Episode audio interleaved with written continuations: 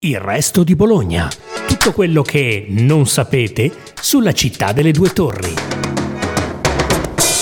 Buongiorno a tutti, sono Benedetta Cucci, giornalista del Resto del Carlino e questo è un nuovo episodio del podcast Il Resto di Bologna.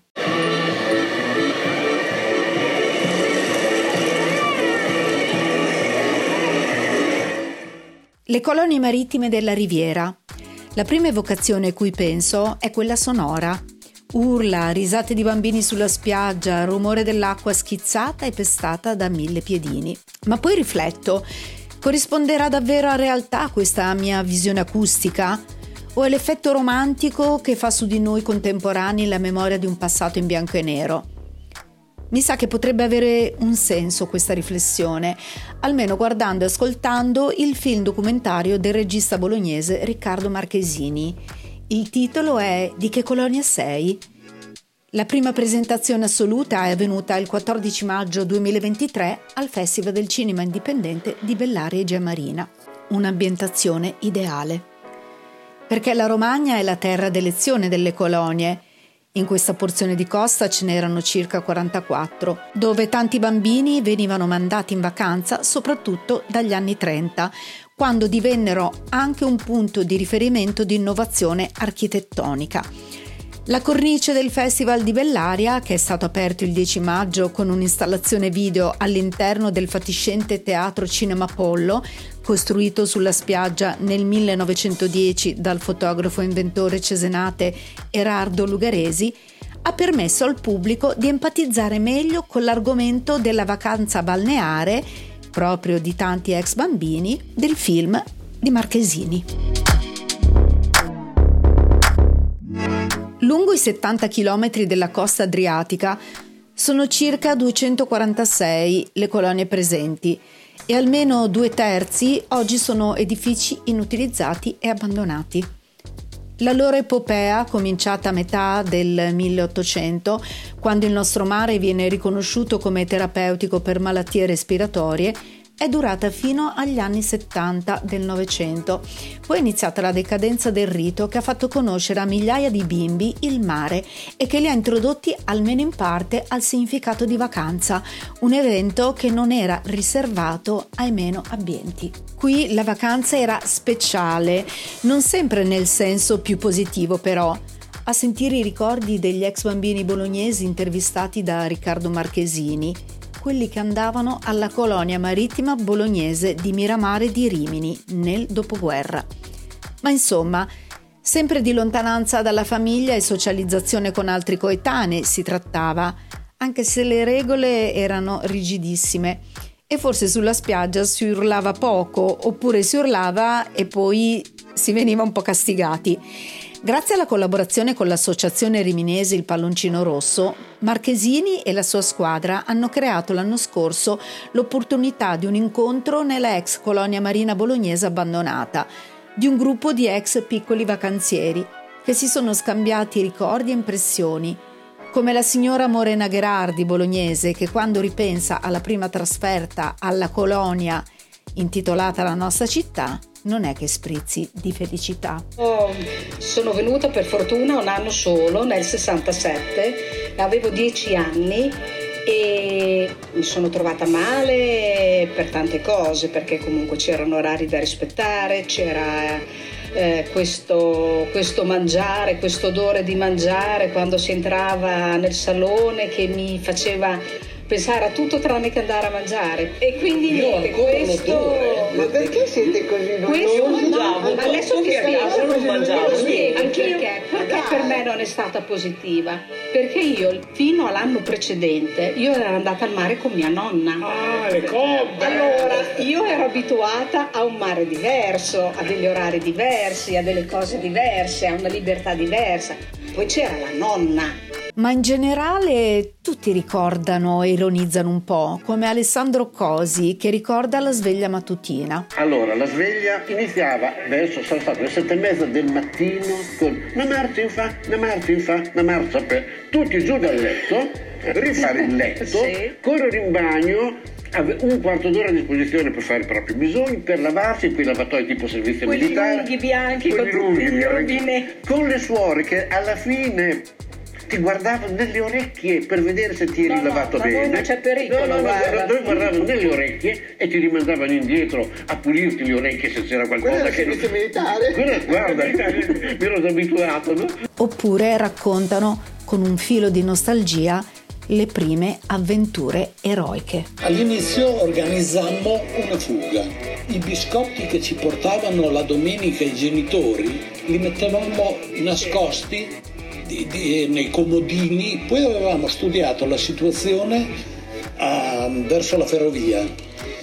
Passare vicino alla Novarese che c'era un sentiero che era praticamente quello che venivamo giù noi, raggiungevamo la ferrovia e poi andavamo verso destra, guardando Lungo verso Bologna. verso Bologna. A piedi dovevamo arrivare a Bologna.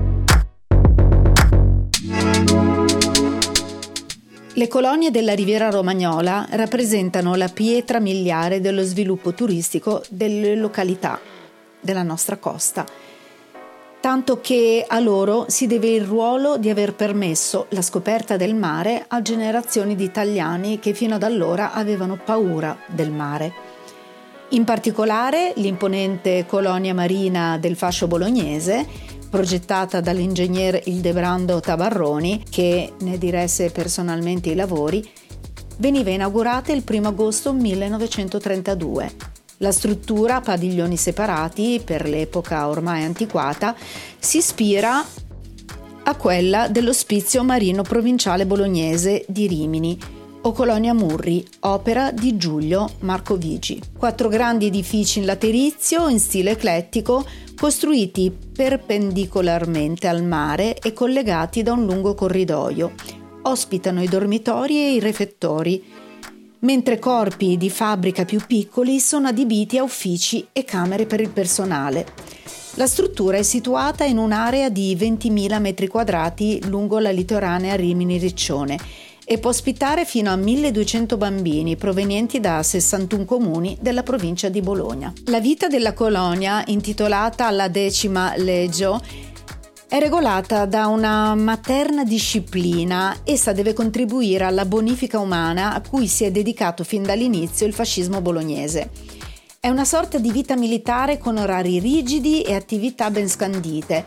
Le addette all'assistenza sono ragazze diplomate tesserate al partito fascista che hanno seguito un corso per vigilatrici di colonia. La grande struttura è stata promossa dal segretario federale Mario Ghinelli, interprete fedele, intelligente, dinamico, volitivo delle direttive del Duce, che cammina nel solco tracciato da Leandro Arpinati. Le domande per le colonie estive saranno filtrate negli anni seguenti dall'Opera Nazionale Dopolavoro. Nel 1935 l'ente invierà 100 bambini regalando la retta ai più bisognosi. Nel 1939-40 la colonia ospiterà bambini provenienti dall'Albania e dalla Libia. Durante la seconda guerra mondiale la colonia bolognese servirà dapprima da ricovero per i reduci della spedizione in Russia e dopo il 25 luglio 1943 sarà trasformata in campo di internamento femminile per i corpi di sabotaggio e spionaggio della RSI. Nel dopoguerra il complesso sarà restaurato con ingente sforzo economico dal comando alleato, dopo aver servito da campo di prigionia per militari tedeschi. Nel 1947 riprenderà a funzionare come colonia estiva del comune di Bologna, accogliendo circa 1200 bambini divisi in tre anni. Il 18 gennaio 1958 il dottor Valente, amministratore dei beni dell'ex GIL, ovvero Gioventù Italiana del Littorio, cederà la colonia al cardinale Lercaro. Da allora fino al 1977 sarà gestita dall'Opera Diocesana di Assistenza. Le colonie balneari sono anche testimonianze sfavillanti di una ricerca architettonica affamata di sperimentazione. Si trattò infatti di una straordinaria occasione per mettere in pratica quella ricerca sull'oggetto isolato nel paesaggio che costituì un momento rilevante dell'intero razionalismo europeo. Questo raccontava nel marzo del 1985 il numero 659 di Domus, che dedicava un lungo approfondimento alle colonie estive nell'Italia anni 30.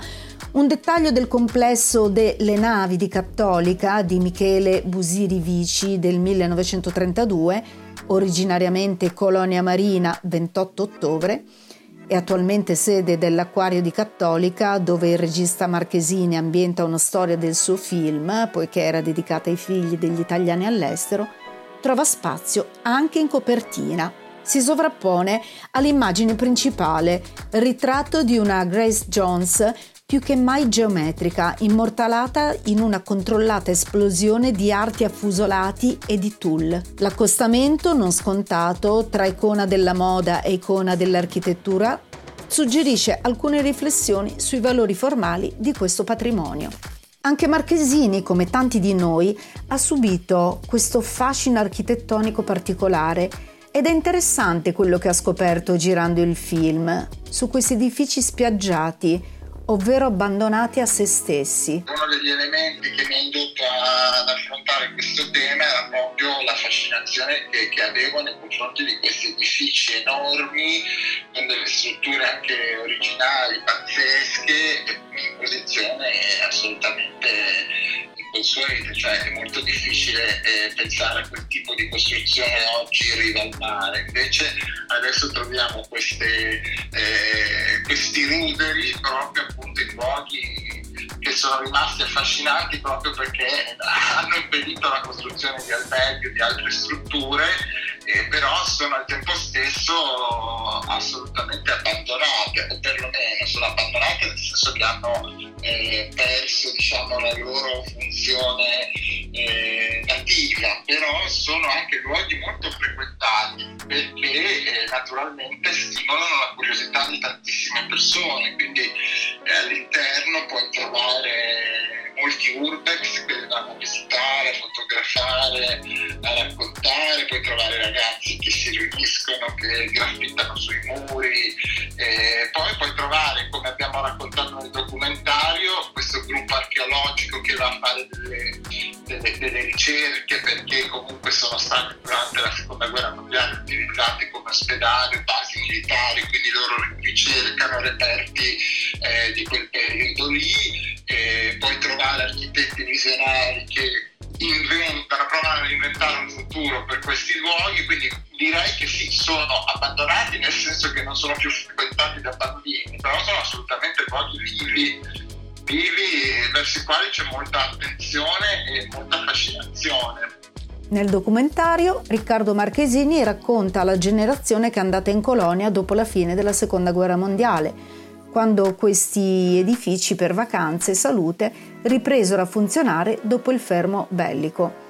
E come si diceva prima, le esperienze non sono sempre positive. In generale le esperienze sono più negative che positive. Comunque la colonia era vissuto come un periodo di grande infelicità in cui i bambini venivano allontanati dal proprio nucleo familiare ed erano costretti ad andare al mare, in montagna e a seguire delle regole e una disciplina molto rigida. Quindi i ricordi spesso non sono felici, anche se sono ricordi filtrati comunque dal, dall'infanzia, quindi anche quell'infelicità diciamo, era causata dal vivere per la prima volta emozioni, paure che probabilmente non si sapevano, non si sapevano gestire.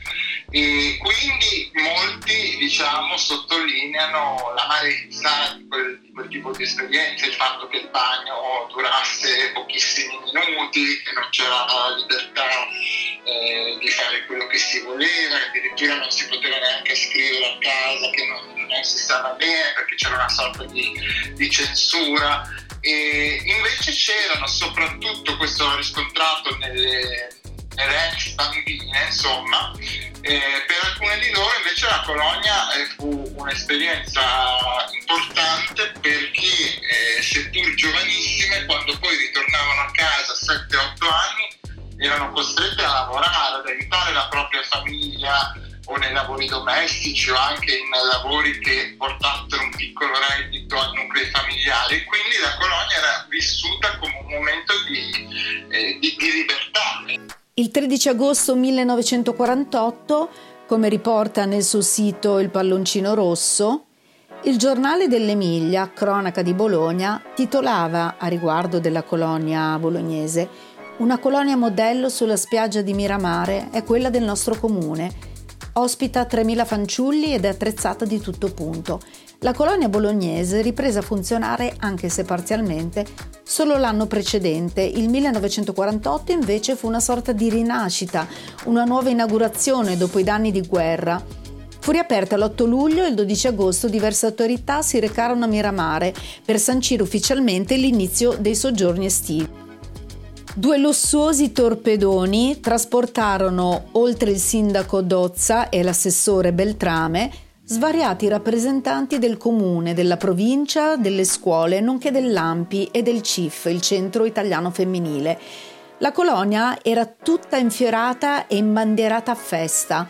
La struttura era stata restituita al Commissariato per la Gioventù Italiana, ex Gioventù Italiana del Littorio, proprio in primavera quindi data in affitto al comune di Bologna. I lavori erano partiti il 12 aprile e i principali erano terminati in luglio. Essi riguardavano soprattutto le opere murarie, i serramenti, gli impianti sanitari, la lavanderia, le cucine e la spiaggia ancora colma di macerie. Ben 1300 letti vennero sistemati negli ampi dormitori e negli alloggi del personale. L'economo comunale dovette spendere 40 milioni di lire solo per gli arredamenti e altrettanti erano stati previsti da parte dell'ufficio tecnico per ultimare le riparazioni. In questa nuova gestione si fece uno sforzo per ospitare fino a 1050 bambini per ognuno dei tre turni di 26 giorni previsti, contro una capienza ideale di 700, in ragione dell'estrema necessità di assistere più fanciulli possibile. Essi erano divisi in 16 squadre di 32-33 unità ciascuna, ognuna comandata da una vigilatrice, a sua volta assistita da una bidella. 16 erano anche i dormitori e 4 i refettori, sempre appartato rispetto al complesso di edifici principale era il temuto isolamento, dove prestavano servizio due pediatri del Gozzadini e quattro assistenti sanitarie. Col mondo che corre, che ne sarà delle colonie? Ci sarà mai qualcuno interessato a conservarle con un progetto speciale? Per la quale ci sono notizie recenti. Convinta che il futuro del turismo a Rimini passi dal recupero delle ex colonie marine, che sono un patrimonio straordinario su cui vale la pena investire, scrive Manuel Spadazzi sul resto del Carlino, Linda Gemmani, ex presidente della fondazione Karim, ha deciso di investire e insieme all'albergatore Orfeo Bianchi ha comprato l'ex colonia bolognese all'asta. L'idea è quella di farne un hotel 5 stelle con servizi di livello e una grande area dedicata al benessere, ma essendo gli edifici di interesse storico, la missione degli imprenditori sarà quella di trovare soluzioni che preservino il valore storico e architettonico e al tempo stesso consentano finalmente gli investimenti per la riqualificazione. Grazie per averci ascoltati. Seguite ancora Il Resto di Bologna, il podcast del Resto del Carlino.